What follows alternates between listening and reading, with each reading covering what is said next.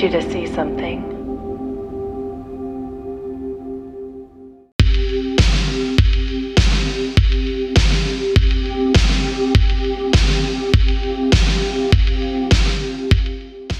Ciao a tutti, bentornati su The Nature of Light, il podcast e oggi parliamo di un'autrice che mi è molto cara, più che altro perché l'ho sentita parlare dal vivo e mi sono accorto di quanto fosse una persona veramente interessante.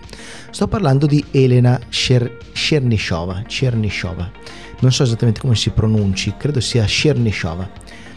Chi è questa Elena Chernyshova? Dunque, innanzitutto è una fotografa, è una fotografa russa, che però, manco a dirlo, eh, ha una carriera diversa alle spalle, cioè non nasce come fotografo, ormai questa cosa inizia a diventare un pattern e quindi evidentemente per un qualche motivo io sono attratto dalle persone che non nascono fotografe. Quindi se siete fotografi ormai è troppo tardi. Comunque Elena Chernyshova nasce come architetto. E però qualche anno fa diciamo che si stufa di fare l'architetto eh, e capisce che l'architettura non è veramente la sua strada e quindi decide di farne un casino di strada ma in bicicletta. Parliamo di 30.000 km.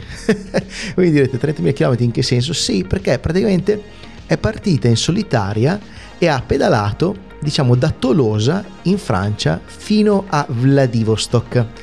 Quindi ha attraversato sostanzialmente tutta l'Eurasia, è arrivata a Vladivostok e poi come Forrest Gump ha deciso di tornare indietro. Eh, in tutto ci ha messo 1004 giorni, lo sto leggendo perché non, me lo ricordavo, e in pratica le sue ruote hanno attraversato 26 paesi, insomma un'impresa veramente epica. Mentre fa questo viaggio, naturalmente Elena Chernyshova, che è appassionata di fotografia, utilizza tutto questo tempo per sostanzialmente eh, dare sfogo a quella che è tutta la sua curiosità e inizia quella che poi è diventata la sua carriera di, foto- di, fotografa documentarista. Lei lavora adesso magari per riviste anche famose come National Geographic per esempio. E quindi questa sostanzialmente una seconda vita che è mossa dalla curiosità, dall'interesse verso eh, la capacità di adattamento degli esseri umani, la curiosità verso la necessità di raccontare i cambiamenti del nostro pianeta, quella necessità che sente dentro di sé e con questi cambiamenti raccontare anche i cambiamenti delle persone che vivono in questo pianeta è tutto un insieme di motivazioni sostanzialmente che la spingono a prendere in mano la macchina fotografica con più intenzione, con l'idea di costruire qualcosa. Questa scelta di fare racconti fotografici, di fare documentari fotografici, la porta a Norilsk. Norilsk è uno dei posti più schifosi, cioè non riesco a immaginare un posto peggiore ok? Io sono un amante dell'estate, del caldo. Norilsk è una città, eh, diciamo, che è una tranquillissima, una tranquillissima cittadina nordica, solo che di cose in comune con Tromso, per dire, che più o meno sulla stessa latitudine, proprio non ne ha per niente. Mettiamo giù qualche dato giusto per farvi rendere conto di che cosa stiamo parlando. Lo leggo. Norilsk la si può raggiungere soltanto in aereo oppure, ma soltanto in estate, navigando sul fiume Yenisei. Se ci vai, devi mettere in conto che la temperatura media annuale è di meno 9 gradi, media. Okay? Quindi ci sono ogni anno 280 giorni sotto zero. 244 c'è la neve, per 130 giorni c'è proprio tempesta di neve. Di no, di, d'inverno sostanzialmente ci sono 45 giorni di completa notte polare, oppure se però ci vai d'estate ci sono 68 giorni di giorno polare. Insomma è proprio una città con un clima, oserei dire, più, piuttosto infelice. Ecco. Basti pensare che ci sono dei giorni in cui se esci di casa ti becchi tipo meno 55 gradi sotto zero e sono le 2 del pomeriggio e c'è buio e l'autobus è in ritardo. Però non basta, perché siccome il clima non era abbastanza inospitale, rendere, diciamo, quantomeno complessa la vita in questa città, una città di 150.000 abitanti, ci si mette anche il fatto che Norilsk è una delle città più inquinate sul pianeta.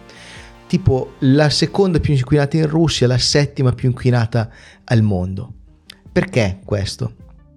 Perché innanzitutto Norilsk è nata lì perché sotto Norilsk ci sono delle ricchezze inestimabili. Eh, c'è una delle più grandi miniere di eh, palladio, di cobalto, di nickel, di rame, insomma buona parte delle componentistiche che permettono a me di registrare questo video, questo podcast e a voi di ascoltarlo, di vederlo, vengono da Norilsk. Però per essere lavorati tutti questi materiali hanno bisogno di fabbriche, raffinerie, acciaierie, insomma luoghi non propriamente a emissioni zero, specialmente questi di Norilsk, di Norilsk costruiti un po' di tempo fa e, e quindi sostanzialmente grazie a queste emissioni nel raggio di 30 km dalla città, io adesso sorrido a dirlo perché mi sembra incredibile che delle persone vivano lì, ma nel raggio di 30 km intorno a questa città non cresce nulla. E a questo punto infatti verrebbe, eh, diciamo, spontaneo chiedersi eh, a chi poteva venire in mente, cioè, ma anche solo lontanamente, di andare volontariamente a vivere a Norilsk? A nessuno. E infatti Norilsk nasce come città dove venivano deportati dissidenti, quindi sostanzialmente durante il periodo dell'Unione Sovietica erano presenti a Norilsk due gulag dove venivano mandati i dissidenti dall'Ucraina, da tutte le repubbliche sovietiche e venivano mandati lì a lavorare sostanzialmente ai lavori forzati. di questi 150.000 abitanti di cui vi ho parlato poco fa, buona parte è discendente dagli, eh, dagli, dagli originali pionieri più o meno volontari inviati dal, dal regime sovietico in, questa, in, questo luogo veramente, veramente inospitale, diciamo. Possiamo definirlo come uno dei luoghi più inumani del mondo, eppure in qualche modo anche più rappresentativi di quella che è la nostra natura. Elena Sernichova quindi arriva a Norilsk nel 2012 ed inizia ad aggirarsi per le strade innevate, inizia ad osservare la vita delle persone, prende le misure del tempo, prende le misure degli spazi, stringe amicizie, conosce le usanze, ascolta storie, indaga e scatta, scatta un casino di foto, tantissime foto e va e viene per due anni di fila. Alla fine della fiera, alla fine di questi due anni di scatti, pubblica una serie, una serie dal mio punto di vista straordinaria e che ho avuto modo di vedere ad Andorra qualche tempo fa, un annetto fa, e poi di ritrovare quest'anno in parte però eh, al MIA dove aveva vinto un premio. La serie si intitola Days of Night, Nights of Day. Sta a significare come siccome siamo oltre il ciclo polare artico, ci sono giorni fatti di notti e notti fatti di giorno. La cosa interessante di questa serie è l'approccio che Elena Chernyshova riserva al proprio lavoro, insomma l'approccio che usa con la fotografia. Eh, perché è un metodo molto rigoroso e anche complesso da portare a termine dal mio punto di vista, perché Già ci vuole una certa forza di volontà a farsi 30.000 km in bicicletta, però ci vuole anche una certa forza di volontà per operare sostanzialmente costantemente con il giusto atteggiamento documentaristico, specialmente se torni più volte nello stesso luogo, specialmente se incominci a conoscere le persone. Vale a dire che bisogna essere bravi a continuare a mettere quel distacco però presente, cioè essere lì essere presenti, capire cosa sta succedendo, però avere il distacco necessario per poterlo raccontare in modo eh, se non del tutto obiettivo, perlomeno in modo onesto. Ecco. Poi il fatto che la presenza stessa del fotografo non influenzi più o meno la scena che sta riprendendo, questo è tutto un argomento di un altro dibattito e magari faremo un'altra puntata del podcast per approfondire questa cosa che effettivamente è una delle grandi domande che ci si può fare quando si fa fotografia documentaristica. Detto questo, però, insomma, se ci limitiamo a prendere buona, diamo, diamo, buona per, diamo per buona scusatemi, l'idea che muovendosi in un determinato modo a tutti i livelli, quindi sia come persona che come atteggiamento, ecco, eh, muovendosi in un determinato modo sia comunque possibile raccontare quello che accade in modo vagamente obiettivo, dai, mettiamola così. Allora, se noi diamo per buona questa ipotesi, allora l'opera di Elena Chernyshova è certamente notevole. Notevole soprattutto da questo punto di vista, dal punto di vista del distacco, che non vuol dire essere freddi, che non vuol dire essere indifferenti, ma vuol dire essere avere un occhio leggermente da fuori, eh? ok? Non so come dire, non esattamente all'interno dell'azione. Anche perché se noi togliamo alcune immagini che ovviamente per essere realizzate hanno avuto la necessità di avere una relazione diretta con il soggetto perché per esempio ci sono molti ritratti eh, ci sono per esempio ritratti eh, un bellissimo ritratto è quello di una donna anziana che è arrivata lì pensate come deportata dall'Ucraina, insomma questo tipo di, ehm, di immagine chiaramente ha bisogno di avere un rapporto diretto tra il fotografo e il soggetto, sono immagini posate, quindi questo è fuori di dubbio. Però il resto del lavoro presenta scene di vita quotidiana riprese in modo molto naturale. C'era tempo fa una collana della La Terza che era la vita quotidiana in Grecia, la vita quotidiana nel Medioevo, nella Repubblica Fiorentina, la vita quotidiana a Genova nel 400, insomma una serie di titoli del genere e dal mio punto di vista questa storia fotografica potrebbe tranquillamente stare in quella, in quella collana perché appunto è un racconto della vita quotidiana in questo paese assurdo, potremmo dire, in questa città assurdo. C'è un, fotografie eh, eh, riprese in modo naturale, senza forzature, senza, effetto, senza effetti drammatici, riprese strane dall'alto, dal basso, molto molto semplici, inquadrature molto molto semplici. Ci sono coppie che prendono il sole eh, in uno dei pochi mesi con un cliva diciamo relativamente eh, eh, accettabile, però prende il sole sulla tubatura di una centrale elettrica e sullo sfondo ci sono questi getti d'acqua che sono l'acqua cui, con cui la centrale elettrica si va a raffreddare, poi ci sono delle meravigliose scene notturne dove ci sono delle figure solitarie che si aggirano per le strade, poi ci sono le inquadrature riprese da dentro le palestre oppure nelle scuole o nei centri dove la gente va a farsi le lampade con i raggi UVA per poter assorbire un po' di vitamina D, no? E questi, queste inquadrature dove ci sono i bambini che eh, fanno esercizio eh, e che lo devono fare sempre all'interno perché per sopravvivere hanno due parametri, velocità del vento e temperatura e quando uno di questi due parametri non è perfetta, non è diciamo accettabile, per, mo, per me e per voi probabilmente sarebbe già mortale, ma per loro è accettabile, se non è accettabile non possono uscire e per più di 130 giorni l'anno, anche di più, i bambini sono costretti a stare al chiuso, quindi tutta una questione anche eh, di, di, di eh, eh approccio e di psicologia anche infantile che bisogna utilizzare in questi luoghi. E quindi lei si, si butta in mezzo a questa vita stranissima, no?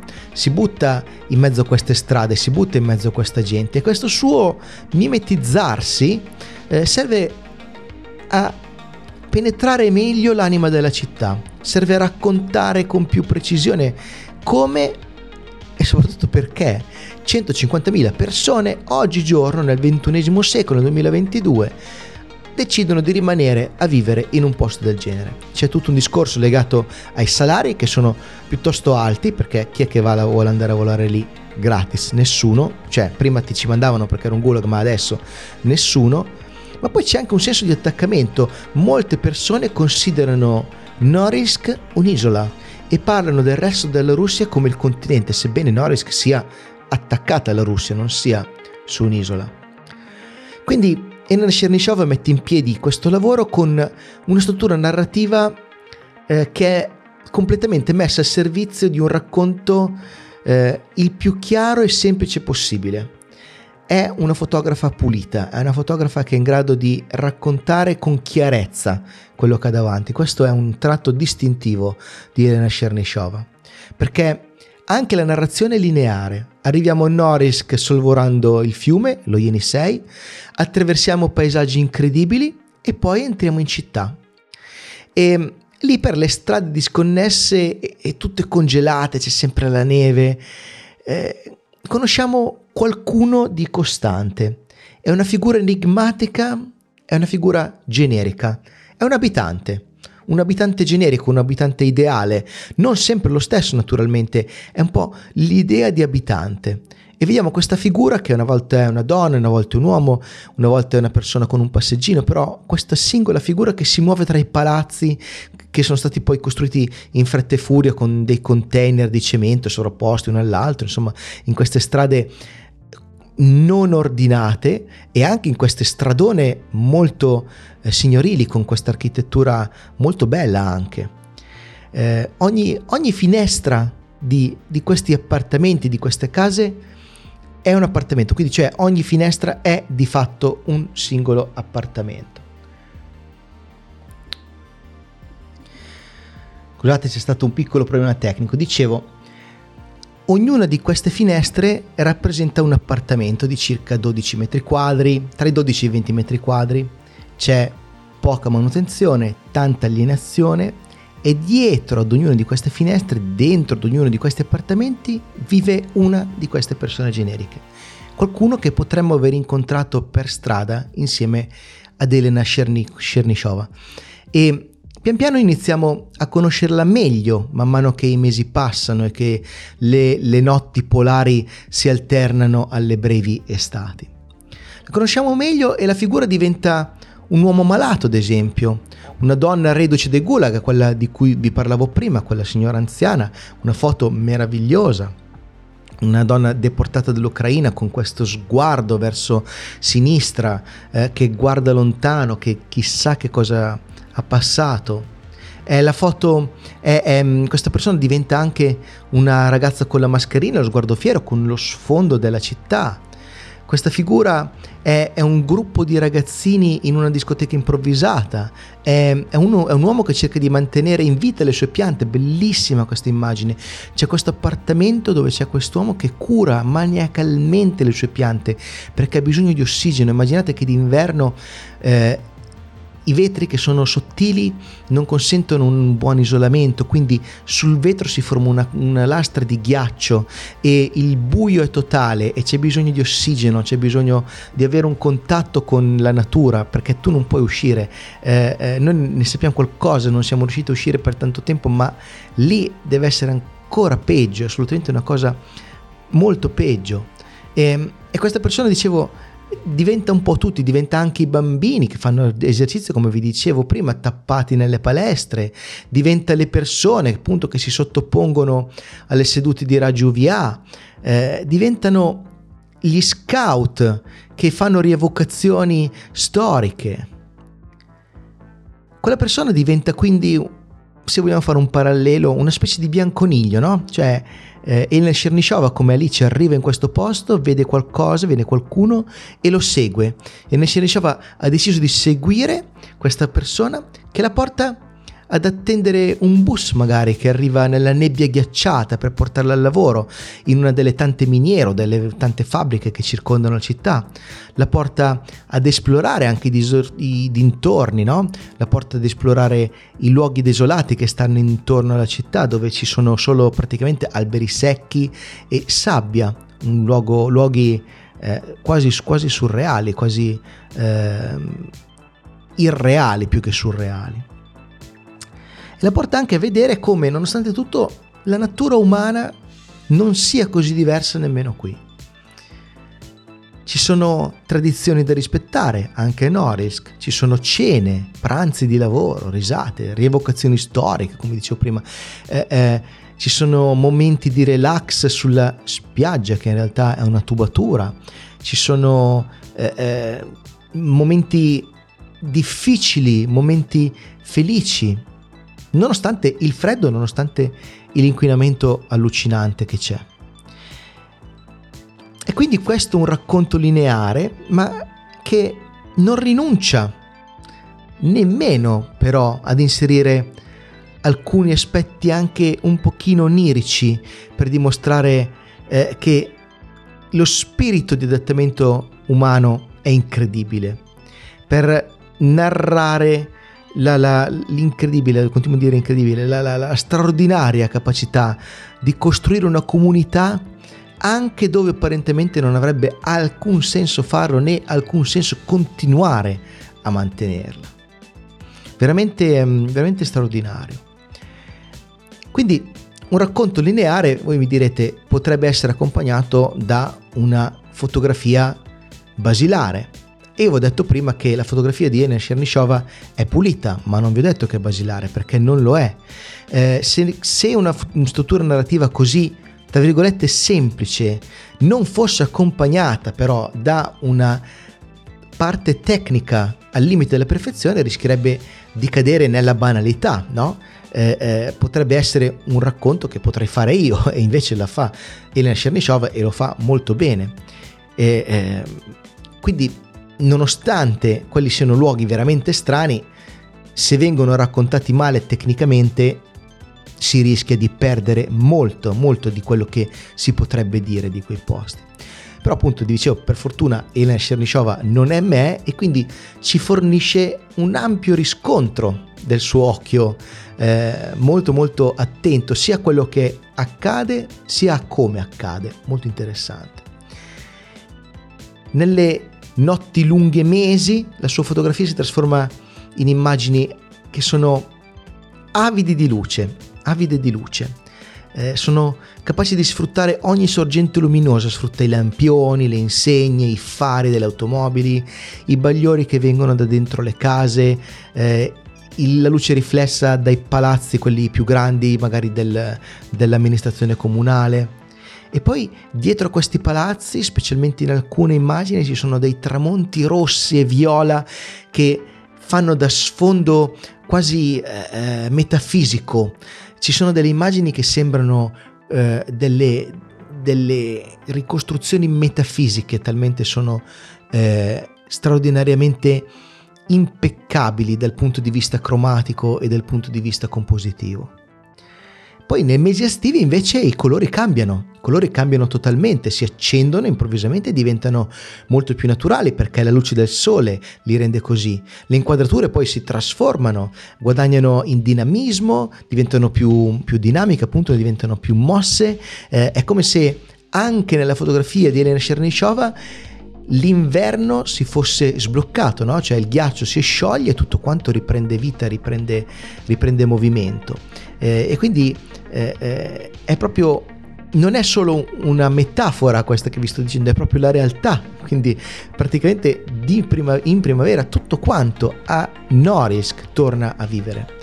E Chernyshov dimostra di padroneggiare tantissime tecniche diverse con grande naturalezza, quasi incredibile, passa da, un, da una tecnica all'altra senza praticamente sembrare di eh, sforzarsi in alcun modo.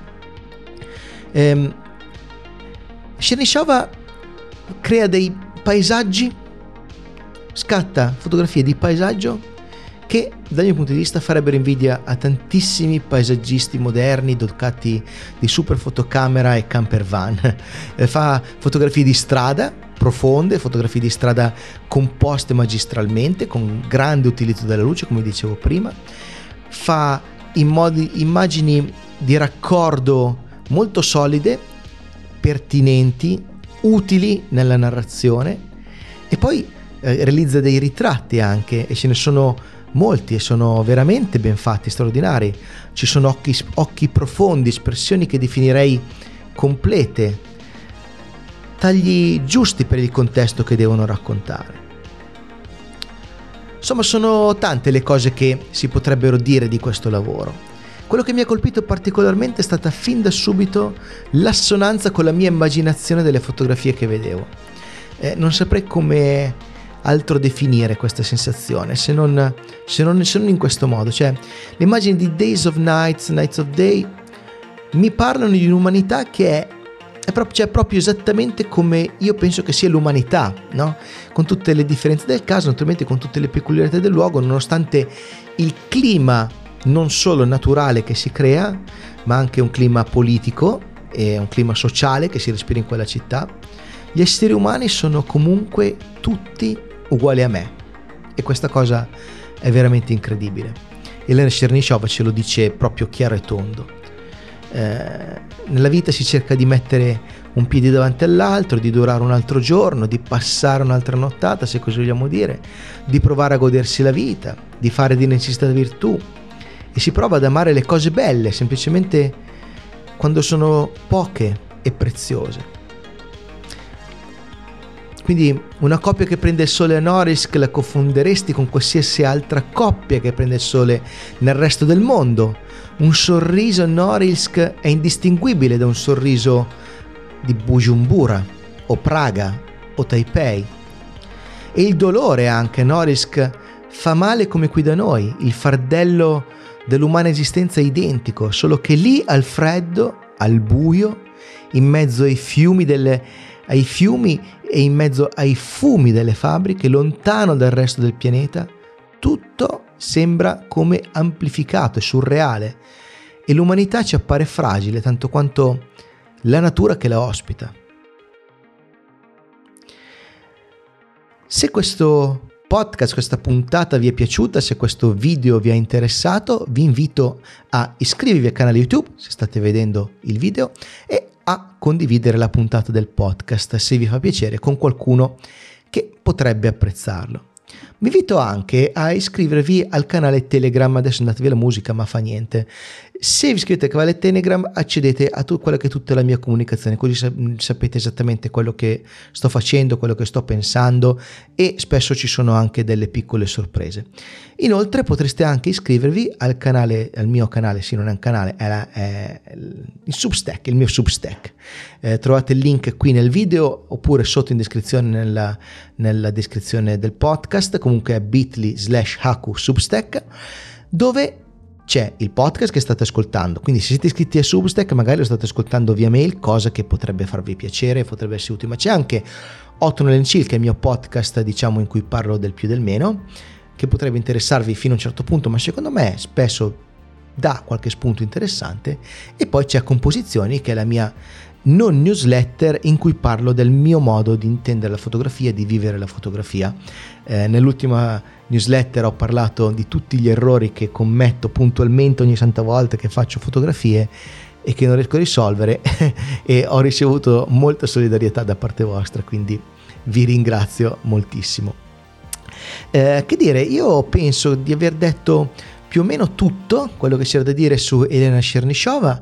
Eh, aspetto, se vi va, i vostri commenti, sapere se conoscevate questa serie, mi farebbe molto piacere discuterne con voi e mh, mm, noi ci vediamo alla prossima puntata del podcast che sarà molto presto, come vedete sto cercando di pubblicare più frequentemente anche nel podcast. Ciao a tutti, vi do un grandissimo abbraccio, ci vediamo alla prossima. Ciao.